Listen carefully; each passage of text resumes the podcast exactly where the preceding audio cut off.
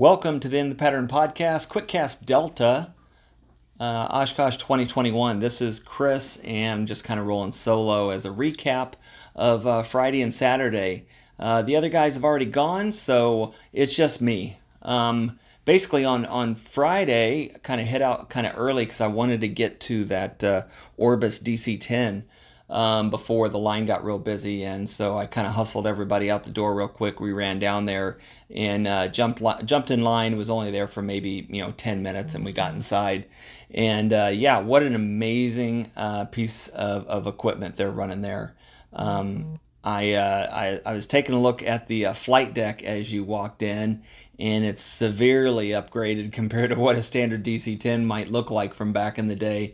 And after we made it all the way through and got to see like the teaching area and then the surgery area and the recovery area and check it all out, as we stepped off, I happened to find my way in front of the pilot, or at least one of them, and talked to him for a while. Found out the whole flight deck was pulled, basically is a mimic, if you will, of an a current MD-11 flight deck. So ought to work, 1 3-holer to another one, I guess. But really nice glass panel setup that they got running there.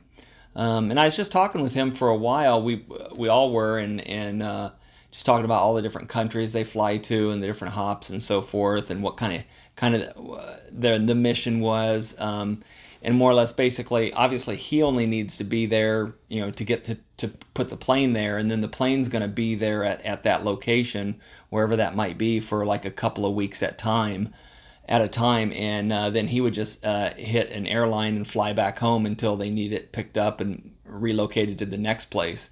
And if it's somewhere that he hasn't been before, sometimes his wife will come along, which I thought was awesome, and they might tour the local area of whatever country they were in, and then head back to the States and until it's time for him to come pick it up again. It didn't sound like that was like his full-time job. It sounded like, I don't know, I'm not sure if he was like retired and this was just like his part-time gig or what the deal was. It almost sounded like he did it on his vacations or something like that, but I don't know. You can have that many vacations to where he's going to reposition this aircraft every, once a month or every other week or whatever it was. So, anyways, that was the Orbis Flying Eye Hospital. Pretty amazing. Glad to see it back, and a nice little upgrade from what they had before. But that one was beautiful too. After that, decided to head over to the seaplane base and. Immediately, my family who came with me and everything just kind of fell in love with that place, as most people do. And I gotta tell you, if you've never been to it, it's amazing. If you come to Osh quite often but haven't been over there, man, you're missing out. It's a whole different experience. It's just so tranquil and just peaceful. It's really cool to see seaplanes. Of course, you go over there and you kind of walk through this pretty trail, just canopied with the trees around you. It's nice and cool. But honestly, as far as weather goes, Friday and Saturday, temperature-wise, was fantastic. Wasn't sweating like the first few days with the heat and humidity. But anyways, checked out some of the seaplanes that was going on over there. There was quite a few people taking the. You can take a little boat tour, a little pontoon boat tour, out and around the airplanes, and people are telling you what they're all about and stuff like that, I guess. We didn't do that. No one cared to do that, which was fine. But I think we just kind of hit it just perfect because we saw at least, 6 or 7 departures and a couple of arrivals. So that was a lot of fun. A lot of Cessna 180, 185s out there on floats. And then we did see the Sea Ray, a light sport amphibious experimental flying boat, if you will, because it's not on floats. It's more of a flying boat take off, and that was cool. Really interesting on how long it took some of them to get off the water and how quick on others. That little Sea Ray, I don't know, about 5-6 seconds, and that thing was off the ground, right? Whereas some of these 180, 185s on floats, depending on how heavy they were, was chewing up the water and just like was taking the better part of a quarter mile or better to get off the water. A couple of them were obviously lighter loaded and less loaded than others, and got off the ground a little bit quicker, but most of them were really taking their time. So yeah, the seaplane base was awesome. On the way back, we took, you take the bus over there, and on the way back, instead of taking us back to the terminal, we took the bus that dropped us off at the South 40 entrance back into the main grounds at AirVenture. And we stayed there for a minute and walked through some of the airplanes. And basically walked our way back all the way to Show Center. Spent quite a bit of time in Vintage over that way, and looked around. And man, I spied one of the most beautiful Cessna 195s. I think I've seen it there before. It's basically, the majority is polished aluminum, and then a little bit of red cowling, a little bit of red somewhere else. And it had beautiful red leather interior and a totally up-to-date glass panel cockpit in it. Just gorgeous. I love that plane. Really, they have the real cool Jacobs radial engine in them, so they sound awesome and they look amazing. Top of the line corporate transport for back in the day. So that was pretty cool. And then something a little bit newer, but along the same lines, was one of those Comanche 400s. That's just a beast, right? It was also polished. Just like the Cessna was, and I think it was red too. Polished aluminum, with the little red and black stripes, and with that ginormous 8-cylinder 400 cubic inch engine in it, and again a decked out, beautiful red leather interior with a mostly glass panel in it, totally up-to-date, gorgeous plane. Amazing if you really hate avgas, because that thing's going to chew through some fuel like you wouldn't believe. So anyways, after that, by that time air show was getting ready to start, and since we were just walking our way through there, we just kind of plopped ourselves down just right of Show Center, and partook in the majority of that. And then as it progressed, we got over more towards Show Center, because we wanted to see the pyro, because they were going to do a little bit of the what do you call it, the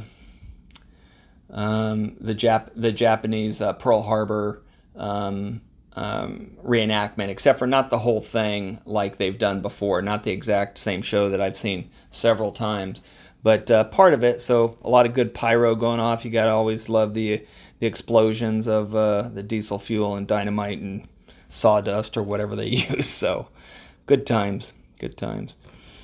And that pretty much wrapped up Friday for us. Other than that, just kind of chilled out, had a good time, and hung out with some friends, and had a lot of good conversation, met a few new people, So that's what Oshkosh is about, definitely.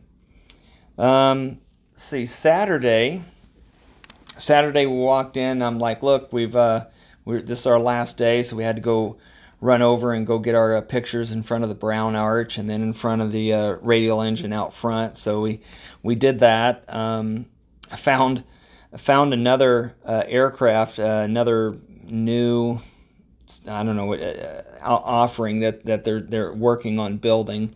And let's see if I can find the name of it here real quick. It's from Skylab Engineering. So we all know what happened to Skylab, so take that for what it is. But basically, it's this almost like torpedo-looking fuselage, very round and sleek on the front, tapering to the back with a offset tail. I don't know. It almost looks like it just has, I don't know, one vertical, or a vertical stabilizer, and then one horizontal stabilizer, and then on the front with the wings that come across, it has 10 electric motors. So pretty cool. It's almost like an amazing observation deck. I'm sure that picture's got to be wrong to where there's got to have a horizontal, or I mean, yeah, a horizontal stabilizer on both sides, but maybe the picture is just at an angle where it doesn't show that. But it looks like it's going to have a complete glass canopy, so you're going to have like an amazing unobstructed view, and 10 electric motors running off of it. So that's an up and coming one we'll probably have to look out for in the future Oshkoshes for it to fly, because this year we saw a couple of different electric vehicles being displayed there, and I went over and saw the Volocopter again, and they were doing some talking points on it. And it looks like it's going to kind of be like the Uber of the skies, where there's going to be points where you can grab this thing and it will take you to, you know, maybe a 30 to 50 mile destination. It does about 60 miles an hour. It's kind of like city hopping from one place to another in a short amount of time. So it'll be crazy. One day we're going to see all these things going around the sky, just like Ubers on the ground. Then we ran over and got our picture in front of the radial engine at the entryway. Just kind of walked around and hung out and went through some of the different booths and stuff. Walked through all of the different areas where they teach you to weld and teach you to build, or not build, but kind of like not build a wing, but cover a wing with the Sensonite covering. Some of us tried that. None of us tried that. We were watching some other people try it. And Cindy in our group was really interested in that for some reason. Was taking pictures of people making their wings and ironing the covering on and stuff like that. And then Saturday, the night air show didn't disappoint. We didn't go out and watch the whole air show, but I did want to get the final wall of fire, because I didn't really get a great picture of it on Thursday night when they when they had the night air show, since it was canceled on Wednesday night. So right around the last act or two of the planes that were flying, my wife and I went down to the field and got into the media area, or right up front there, and watched basically the whole fireworks display, and then got a pretty good picture of the wall of fire, and she got to feel that rush of heat come from the other side of the field. So exciting. And that was pretty much the end of Saturday. Sunday we just basically packed up and headed home. I helped Richard and Cindy pack up the trailer. And then we headed out about 10 a.m. and they dropped us off at Chicago O'Hare. And they're dragging their great big old fifth wheel through Chicago O'Hare to drop us off at the Southwest Terminal, which was kind of funny looking. My wife was super nervous, but Richard's a pro, so no big deal. So other than that, hopped on our flight and got back home, and all is well. Overall, I'd say Osh was a little off this year, and maybe it was just some friends that we were missing that wasn't with us that we normally get to see. Maybe it was some acts that we normally see that weren't there, vendors. I don't know. We'll have to see what the rest of the guys have to say about that, but. Until then, this is Chris, QuickCast Delta, and we'll see you next time.